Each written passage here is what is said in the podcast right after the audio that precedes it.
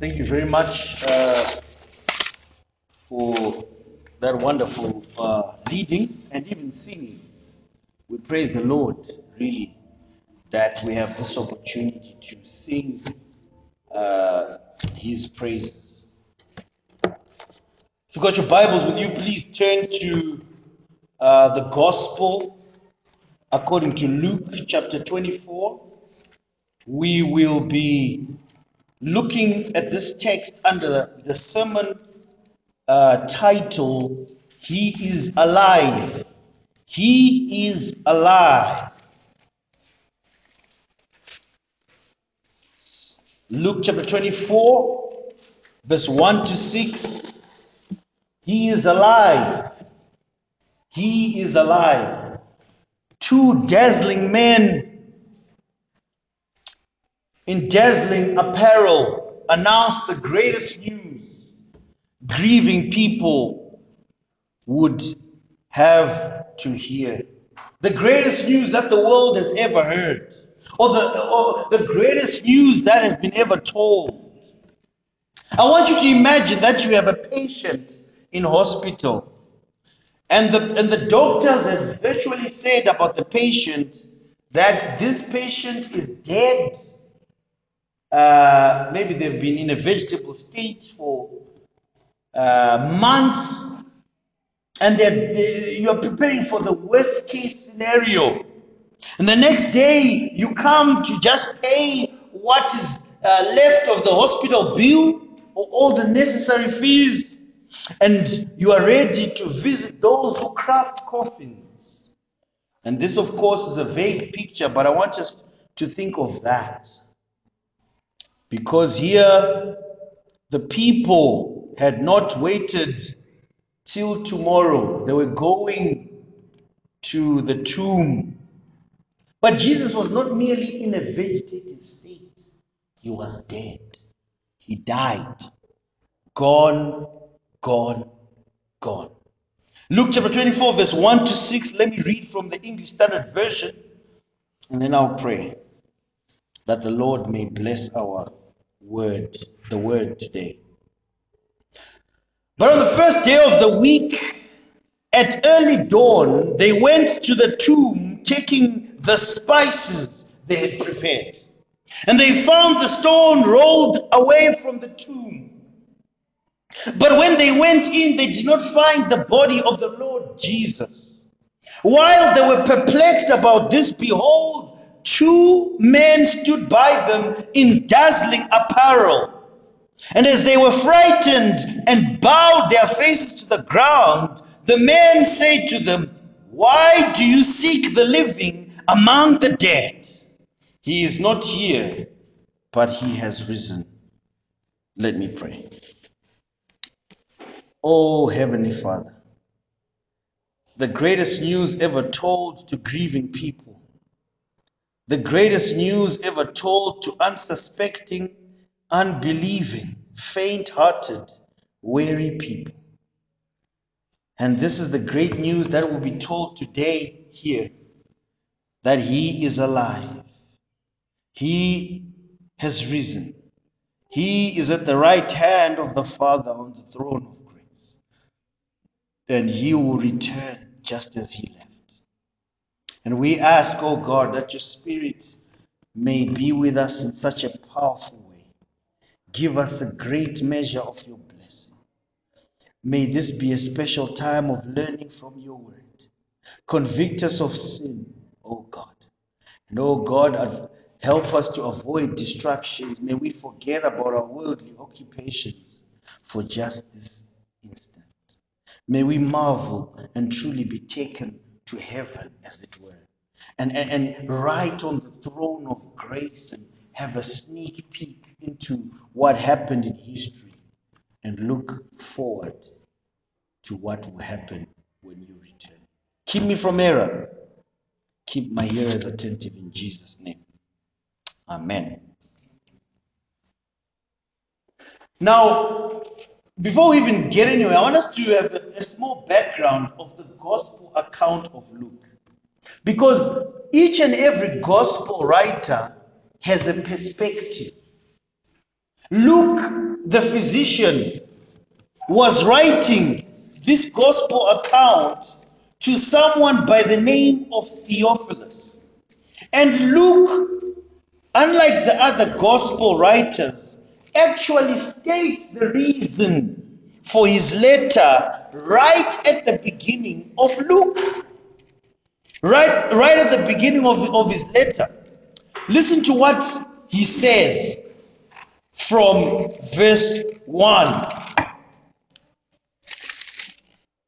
Inasmuch as many have undertaken to compile a narrative of the things that have been accomplished among us, just as those who from the beginning were eyewitnesses and ministers of the word have delivered them to us, it, is, it seemed good to me also, having followed all things closely for some time past, to write an orderly account for you, most excellent Theophilus, that you may have certainty concerning the things you have been taught. Now, Theophilus, it is not known who he really was, but he was Luke's patron and helped him to publish Luke and Acts. In fact, Luke is the only gospel account that has a sequel. If you like movies, you know that movies have got a sequel or series or whatever. Sequel. So Acts is actually the sequel of Luke. And Luke ends where Acts starts. If you read the gospel accounts, the gospel account of Acts, uh, of Luke, and then go on to Acts, you will see that very thing. And Luke was a physician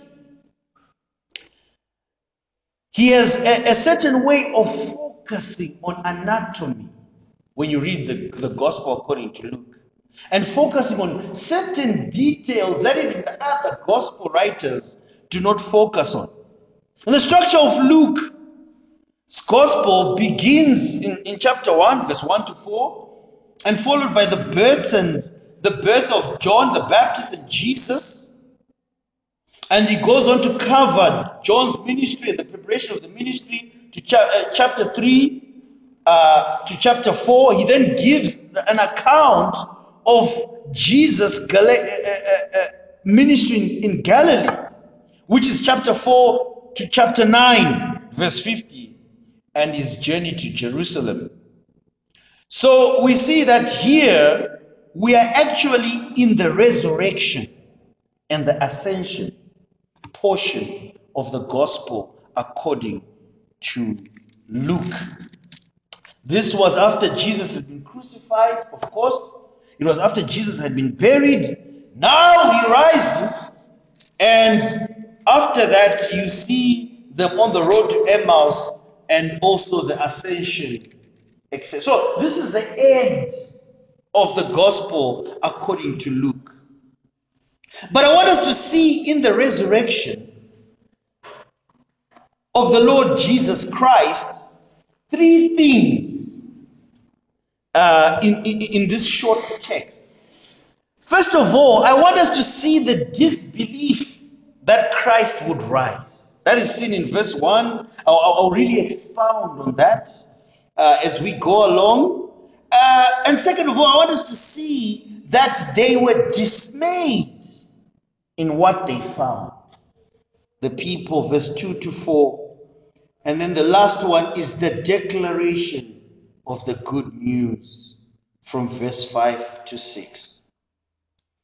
Verse 1 of chapter 24. But on the first day of the week, at early dawn, they went to the tomb, taking the spices they had prepared. Before we even get into the actual disbelief, which I highlighted, I want us to note that Christ died on a Friday evening. As J.C. Ryle comments, his body was safe in the tomb. And on the Sunday morning, his body was gone. So the first day of the week in the Jewish system started actually on Saturday evening. It did not start on the actual Sunday, but it started on the Saturday evening. So, in other words, these women had begun to prepare the spices Saturday evening. And of course, they could not, in Jewish custom, you could not go to the tomb or to the tombs in the evening. So we see these women who uh, Mark chapter 16, uh, verse 1 and 2 highlights that were Mary Magdalene, Mary the mother of James, and Salome. But there is another dimension to this narrative because it seemed as if there was a second group of women that visited the tomb. In accordance with Luke, we see in verse 10, if you read there, chapter 24, it says, Now it was Mary Magdalene and Joanna and Mary, the mother of James. In, in, in, in, uh, Matthew uh, chapter 28, verse 1, it also, it also mentions uh, these women, Mary Magdalene. But according to many commentators, there, were, there, was, there was a second group of women. And this is, this is the second group, probably, which had followed the first group. So if you follow the gospel accounts, it seems as if there was a first group of women that went and found Jesus not there, etc., etc. Then a second group of women went who were also wanting to uh, anoint our Lord's bo- body with spices. Nonetheless, don't get caught up too much in that detail. The point is this that we are to conclude that there were more women than, than, than, than what we see here that actually went to witness the resurrection of Christ. Please note that these were actually women. It's interesting, uh, you know, when you think about it, many people would say, well, you know, uh, men, um, all about this men, men thing, you know, men are the, are the, are the leaders of society, men are, are this. But women were actually the witnesses of the resurrection of Christ. And then they went on to tell the disciples, who were still as well confused and unbelieving. It's interesting, just an interesting note. But we see that all four gospels specify that the first day of the week was the day of the resurrection, the Sunday. And this is the day that became the day of Christian worship. This is the Lord's day, the Christian Sabbath. The Sabbath was no longer on a Saturday. If you want to argue with Seventh day Adventists, go and tell them that. That the resurrection did not happen on a Saturday, it happened on a Sunday. That's why we worship on a Sunday. And the Christian Sabbath is now on a Sunday. The apostles worshiped on the first day of the week. They no longer worshiped on a Saturday. And we see also that all four gospels mention the removal of the stone. So, all four gospels, if you read them, they mention the first day of the week, that this is when they went to uh, uh, anoint Jesus uh, with spices, the body of, of Jesus, spices. But we see that Luke also, as I said earlier on, Luke also focuses specifically on the body that in verse 3 we see uh, Luke says Jesus was gone. The body of Jesus was gone. The other gospel writers to omit that. They say you are simply not there. But Luke goes on to focus on this detail. But having said that, I want us to focus on the disbelief that prevailed really. And the disbelief that prevails now. If these people who had heard Jesus saying that the Son of Man must be rejected by the elders and the chief priests and the scribe and be killed on the third day, uh, sorry, be killed and be raised on the third day, why would they go to the tomb with spices? Why were these women going to the tomb if they knew or if they believed that Jesus, in fact, would, would raise himself up, because this was the third day, right? If you turn with me to Luke chapter 9, verse 22, Jesus had reinforced this uh, truth over and over again. So these people, it's not like they were ignorant or they did not know. They were told. Listen to uh, Luke chapter 9, verse 22. I'll read from verse 29. And he strictly charged and commanded them to tell this to no one, saying, The Son of Man must suffer many things and be rejected by the elders and chief priests and scribes, and be killed, and on the third day be raised. Was prophesied. This was foretold. It's the same thing with Luke chapter 18, verse 33. He says the exact same thing. Quickly turn there, Luke chapter 18, verse 33. Listen to what the word of God says. And after flogging him, they will kill him, and on the third day he will rise. So, having known, having known all of this, still the women woke up to go and anoint Jesus' body. It is something that had, they had heard before, but even in their nobility and zeal, they overlooked the fact that the Messiah had previously said he would, he would be raised. And you can, be, you can imagine these women, they were grief stricken. They probably had not rested well from mourning the Messiah. Now, When it comes to marinating the body, you might ask yourself, why were they wanting to uh, spice Jesus' body? And the main reason a dead body was anointed with spices was to control the smell of decomposition. So Jews did not practice embalming per se, but they used spices to sort of control and minimize unpleasant. It's funny. You know, when you think about this, you think, so these people actually did not really grasp what Jesus was saying. Because when they were going to the tomb, they were saying, no, no, we're going to anoint, anoint our Lord. We're going to anoint him with spices. We're going to anoint his body. We're, we're going to take care of our Lord. He was with us uh, when we were living together, and he would go and preach the gospel. Now he's dead and gone. He's not returning. The disbelief. And sometimes, friends, even as Christians, even in our zeal, even if because these people were noble, it's not bad what they were what, what they wanted to do. But what is being highlighted is that they, they really were in disbelief.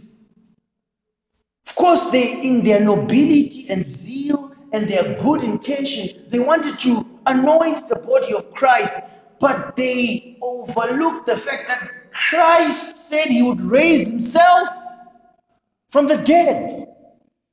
So sometimes as Christians, even in our zeal and our good intention, our disbelief can be exposed. We mustn't look at it only as negative or even as foolish. Friends, this is us. This is exactly us. When Christ says he will resurrect, be like, ah, let's go and anoint his body. When Christ says, I will raise people from the dead through the preaching of God's word, we say, ah, uh, let me just sleep at home. No evangelism. I'm just tired. When God says He will save people from the preaching of God's word, He will resurrect dead souls. We say, ah, your word is not enough. Let's now stick to science. When children are brought to the Lord, to, to church, we say, ah, they don't understand. Let's kick them out, take them to Sunday school. This is what this is exactly what was happening. It was noble, but they overlooked. Here are the applications. Number one, the resurrection itself is one of the fundamentals of the Christian faith. And if you don't believe in the physical resurrection, I'm not saying the women did not believe in the physical resurrection. No, no, they believed after they saw. Then you are not a Christian. How then can you believe that Christ will raise you from the dead on the last day? If you don't believe in the resurrection of Christ, how will you believe that Christ will return and one day you will be raised? This is not fiction, it's true. We will rise, we will be raised. Those in Christ will be raised. Even non believers will be raised for judgment. That's what the Bible says. Second application as we look at these women, we also learn something about God Himself. That God shows grace to us even when we are in disbelief of His promises. His love, His care, His nurture. God does not treat us the way we deserve. Because if He treated us the way we, we deserve to be treated, we probably wouldn't be here. And the last application I have from this point is that sometimes we don't evangelize because, in fact, we may believe that God cannot save people from their sin. In other words, we believe that God cannot resurrect sinners from spiritual death to life. We, we have been told that He can, but we're just like, mm. Such was the disbelief of the women, the zealous women. God bless them. But I want us to see in the second point that they were actually dismayed at what they found after their show of disbelief. Look at verse 2 to 4. And they found the stone rolled away from the tomb. But when they went in, they did not find the body of the Lord Jesus. While they were perplexed about this, behold, two men stood by them in dazzling, dazzling apparel. What they found dismayed them.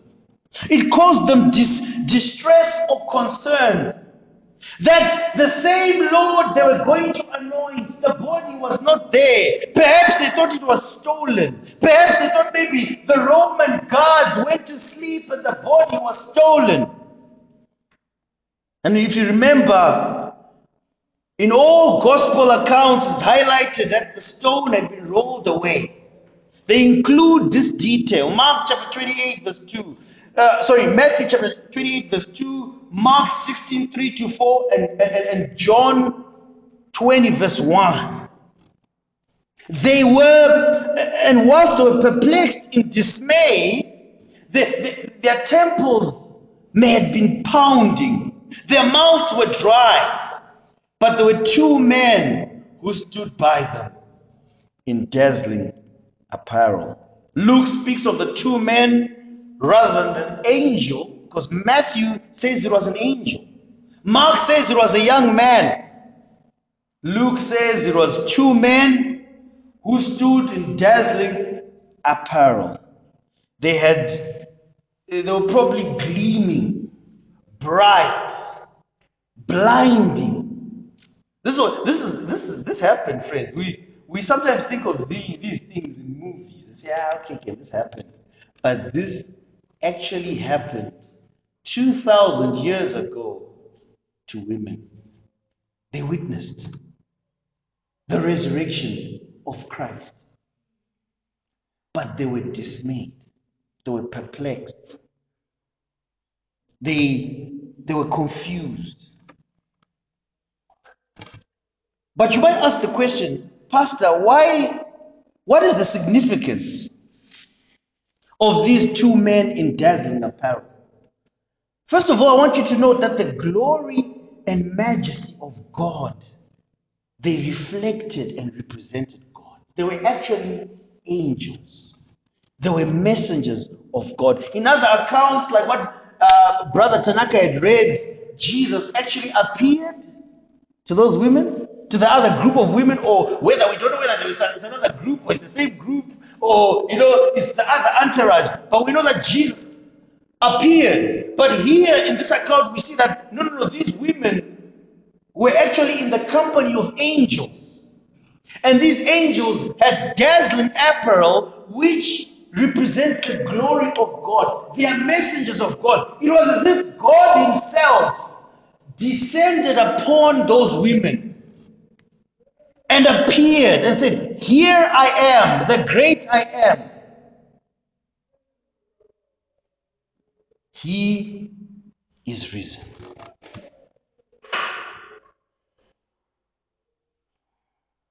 I want you to turn quickly to Matthew 28, verse 2, so we can just see this, this reality of the stone being rolled away. Matthew 28, verse 2.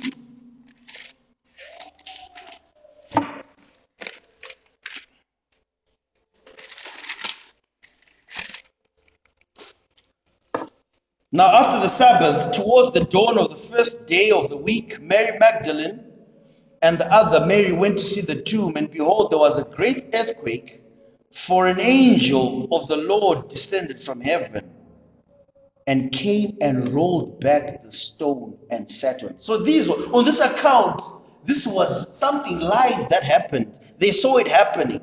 Uh, turn with me to uh, Mark 16, verse 3 to 4.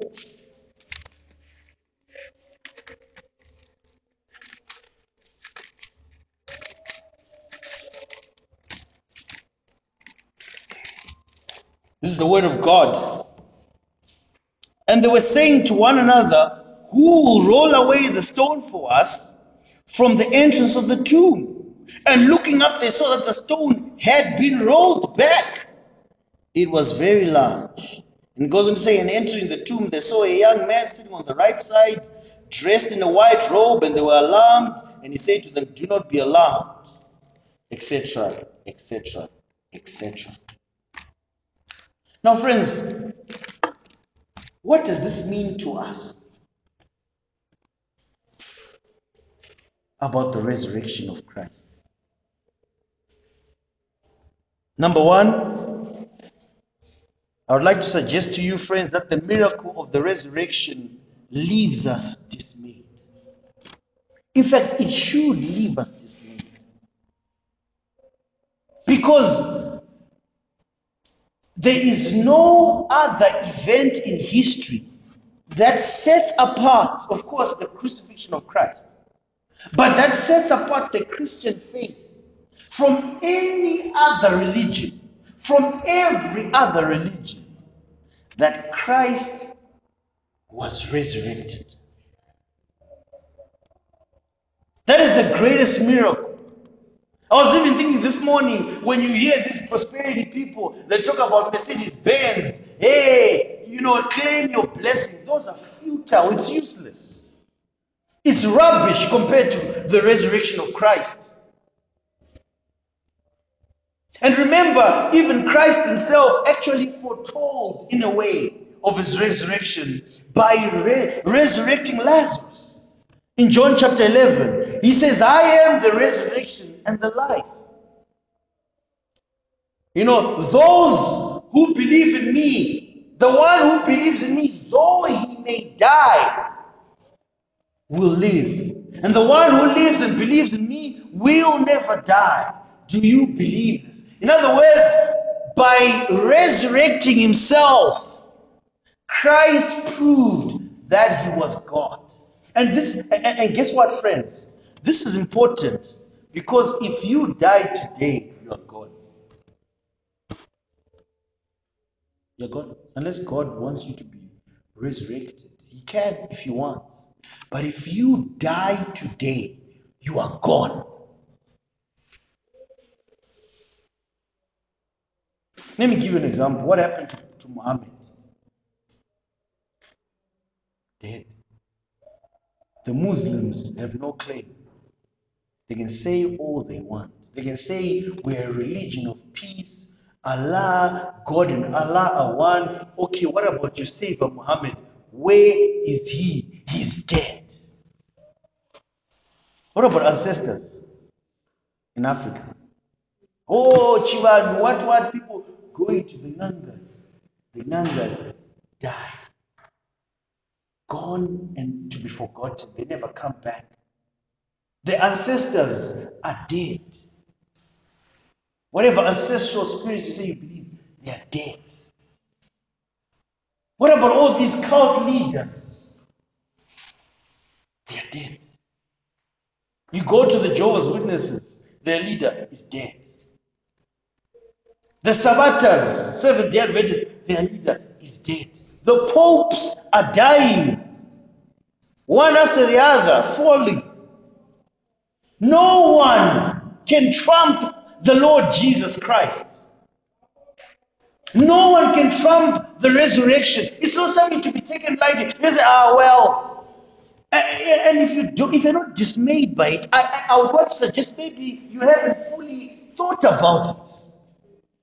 You haven't sat down to meditate about the resurrection. That's why it doesn't mind blow you. Maybe you even maybe you read about the resurrection only at Easter. You know the Easter Christians and Christmas Christians.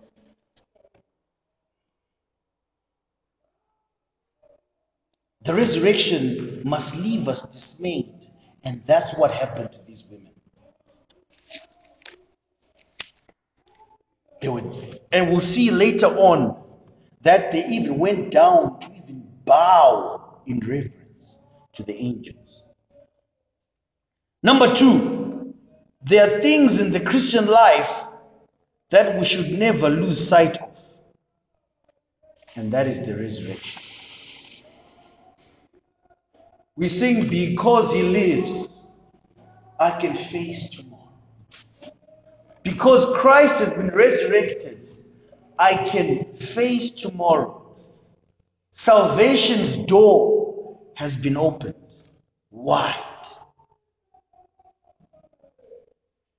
If he remained in the grave, as Paul later argue, it will mean that there is no Christianity, no resurrection, no ascension.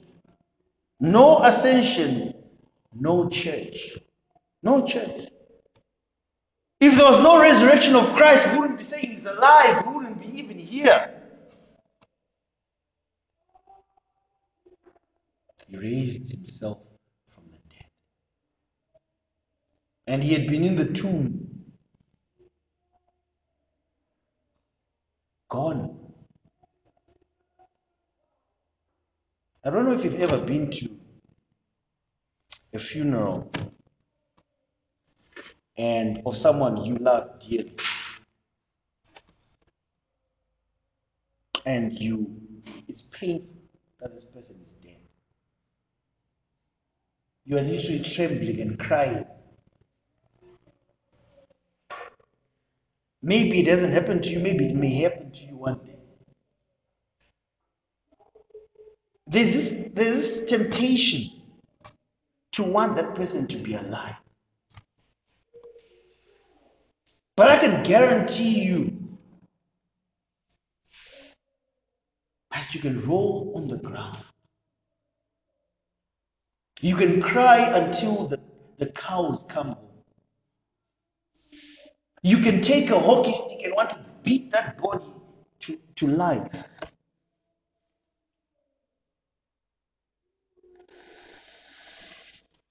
But they won't come back. That was not with Christ.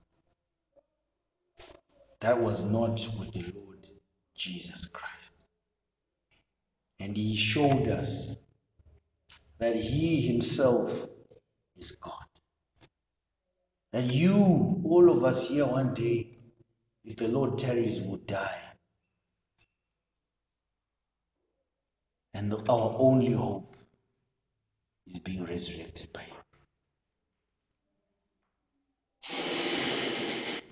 Friends, may we never lose sight of the resurrection. Thirdly, I want us to see the declaration of good news.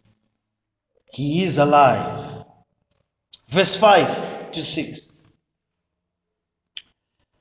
And, and as they were frightened and bowing their faces to the ground, the men say to them, Why do you seek the living among the dead? He is not here, but has risen. John Gill comments about the women bowing down. He says, and bowed down their faces to the earth through great fear and reverence of these heavenly spirits, and, and as not being able to bear their luster of their countenances and garments. Friends, one application, even at the beginning, is that the resurrection should cause us to worship. These women, when they saw these angels, when they saw what had happened, perplexed as they were, they worshipped. They bowed down in submission.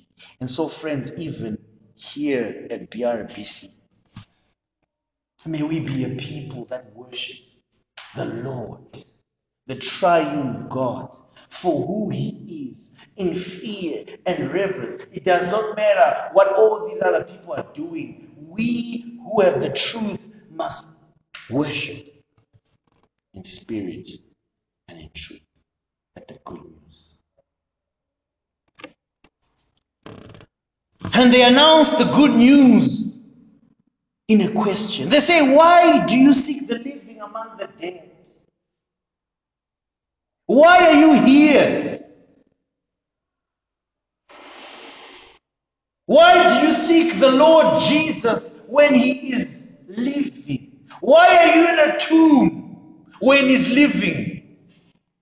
Why are you still in sin when Christ is living?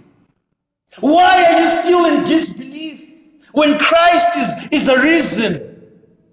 Why do you fail to believe in the Lord Jesus when evidence is there that he is the Christ? He is risen.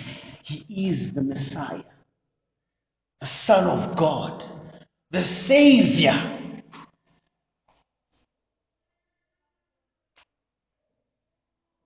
Why do you seek the living among the dead? Listen to this commentator. He said, The angel's words stressed the fact that Jesus was alive. It was inappropriate to look for a living person in a tomb. They then flatly declared that Jesus had risen from the dead and reminded the women of Jesus' prophecy that he would rise after three days. He is risen. He is alive. What is the implication or the or, or even the, the implication of this? Number one, he conquered sin. The resurrection was such an amazing event that he conquered sin. He conquered the grip of sin, the grip of death. When Paul says, Ye were dead in your trespasses and sins, following the course of this world, you had no Savior.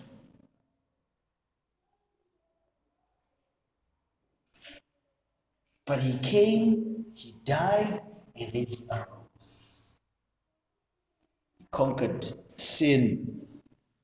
And so we no longer should live the way we used to, following the course of this world. Because God, by the power of His Spirit, will help us live above sin. Those who are Christians. I want to read to you Romans chapter 6. Romans chapter 6. I'll read from verse 1. What shall we say then? Are we to continue in sin that grace may abound? By no means. How can we who died to sin still live in it? Do you not know that all of us who have been baptized into Christ Jesus were baptized into his death? We, we were buried, therefore, with him by baptism into death, in order that just as Christ was raised from the dead by the glory of the Father, we too might walk in the newness of life. For if we have been united with him in a death like this, we shall certainly be united with him in a resurrection like this. Verse 12 Let not sin therefore reign in your mortal body to make you obey its passions. Do not present your members to sin as instructions for righteous unrighteousness, but present yourselves to God as those who have been brought from death to life. He conquered sin in a real way. And if you are not a Christian, you don't know what you are missing a life of victory over sin. Not victory that they talk about, of being favored by the government or favored by world by the world, but victory over sin. Isn't it amazing to think that once you were, some of you were slaves to sexual sin? And you know it. I don't know, but you know it yourself. That you walked to the according to the passions of this world. You were some of you were thieves, you were liars, you were robbers, murderers. Some of you broke people's homes.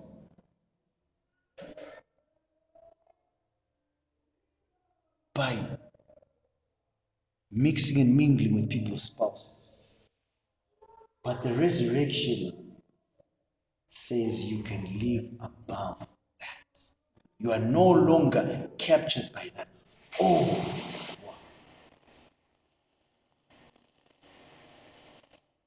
when people come and entice you and say, let's go, friends who are captured by the world, you who are in Christ will say, no, no, go. In as much as I, it pained me to lose some of my friends, in as much as I miss them sometimes, in Christ, I say, go. I'm ready to let you go. Some of even the women I was I was involved with. And as much as that time it was real, in Christ, because of his resurrection, I said, no, go. Secondly, he is risen, he is alive, he conquered death. Said he conquered sin, he conquered death. I covered this last week.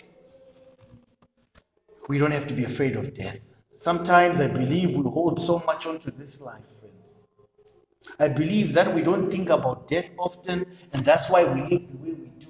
I believe that we are holding on to this world so much that we overlook the reality that death for a Christian is victory.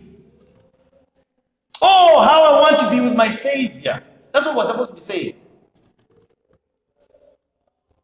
Oh, how I want to walk the golden streets with the saints that have gone. But we say, oh, the world is so sweet, sin is so sweet. He completed the work set before him. That's the third point. He did everything that was said he should do, and that's why he came to his disciples at the Great Commission. He says, I have done the work. All authority has been given to me. Go ye therefore and make disciples of all nations, baptizing them in the name of the Father and of the Son and of the Holy Spirit. Lo and behold, I will be with you till the end of the age. He had completed his work, he had resurrected.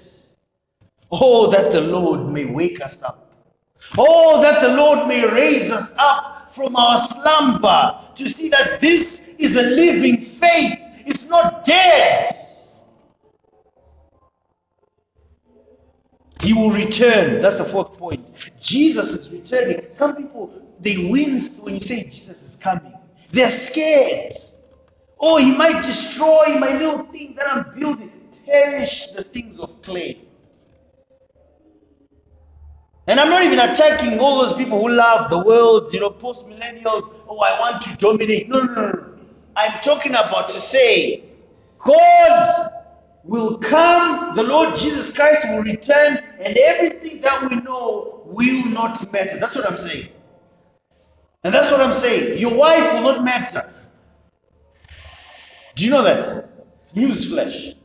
Newsflash that your wife will not matter. You will not be uh, worried about going to buy uh, peanuts, Brother Sunday. It won't matter.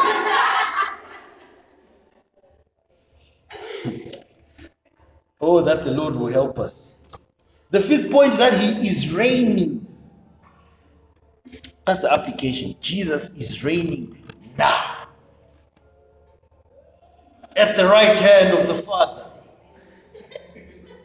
saving souls from sin. Let me finish with uh, briefly with a, a, a reading from First Corinthians chapter 15. I'll just read it slowly. First Corinthians chapter 15, verse 12 to 19. So much to say about the resurrection.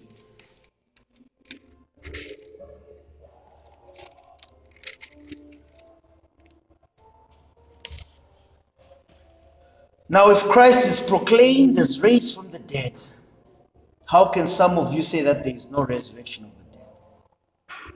Paul is making a great statement here that shames and humbles the wise, or even the great people of this world, so called. But if there is no resurrection of the dead, then not even Christ has been raised. So he's saying, if you don't believe that you'll be resurrected, then Christ is still in the tomb. And if Christ has not been raised, our preaching is in vain and our faith is in vain. If Christ is not raised, if Christ remained in that tomb, the Apostle Paul says our preaching is in vain. We might as well pack up and go home. And our faith is in vain because we have just believed in vapor, in nothingness. But he says, no, no, no, no. You have a firm foundation We're even found to be misrepresenting God. In other words, he's saying that we are even lying about God because we testified about God that he raised Christ, whom he did not raise, if it is true that the dead are raised. So he's saying that we make God a liar. If we deny the resurrection, we make God a liar. If you deny the resurrection, you are not a Christian. That's what, the, that's what Paul is saying. If you deny that Christ was raised from the dead, you're not a Christian. You need to repent and believe. Verse 16 For if the dead are not raised, not even Christ has been raised. And if Christ has not been raised, your faith is futile and you're still in your sins. Oh. And I always think to myself, if Christ has not saved me, where would I be? Where? If the God of heaven, creator of the universe, had not looked down upon me, silly, sinful me, with pity, where would I be? Dead. Still in my sins. Then those who also have been fallen asleep in Christ have perished. So Paul says, if you don't believe in the resurrection, the people that we say have gone to the Lord are not with the Lord. If in Christ we have hope in this life only, we are of all people most pitied. The Apostle Paul rips apart our this eschatology, this teaching that this YOLO, this teaching that we live for here and now, enjoy now, your best life now. He's saying we are most of all people, we must be pitied. Vanofanira kuti nzira tsitsi ndofanira kunzi ndikakuona iwewe uchiraramira nyika. If you're living for the world and you're not living for the next life and it's showing your life i must pity you and say shame on you. You are lost. Wakarasi because you have no hope in the next He is alive, friends. Why do you seek the living among the dead? Repent and believe in the gospel of the Lord Jesus Christ today. Believe in the Lord. Believe in the resurrection. Believe in the crucifixion. Believe in the suffering servant. Believe in the ruling king, the reigning king who will return. Believe that we will be resurrected. Believe that we have glorified bodies. Believe that we'll be with the Lord forever. Believe that death has been conquered and now you don't have to be afraid to die if you're in Christ. But if you are not in Christ, be very afraid. Be very afraid of death. A tremble. As the song was saying, think and tremble. Death is now upon the road. Because when you die, it's all over. It's all over. And friends, this is not a hope that we have within ourselves. I've got no hope in myself. I don't trust myself. I don't trust in myself. I am not taking myself to heaven. Christ, Christ, the anchor. We have an anchor that keeps the soul. Amen.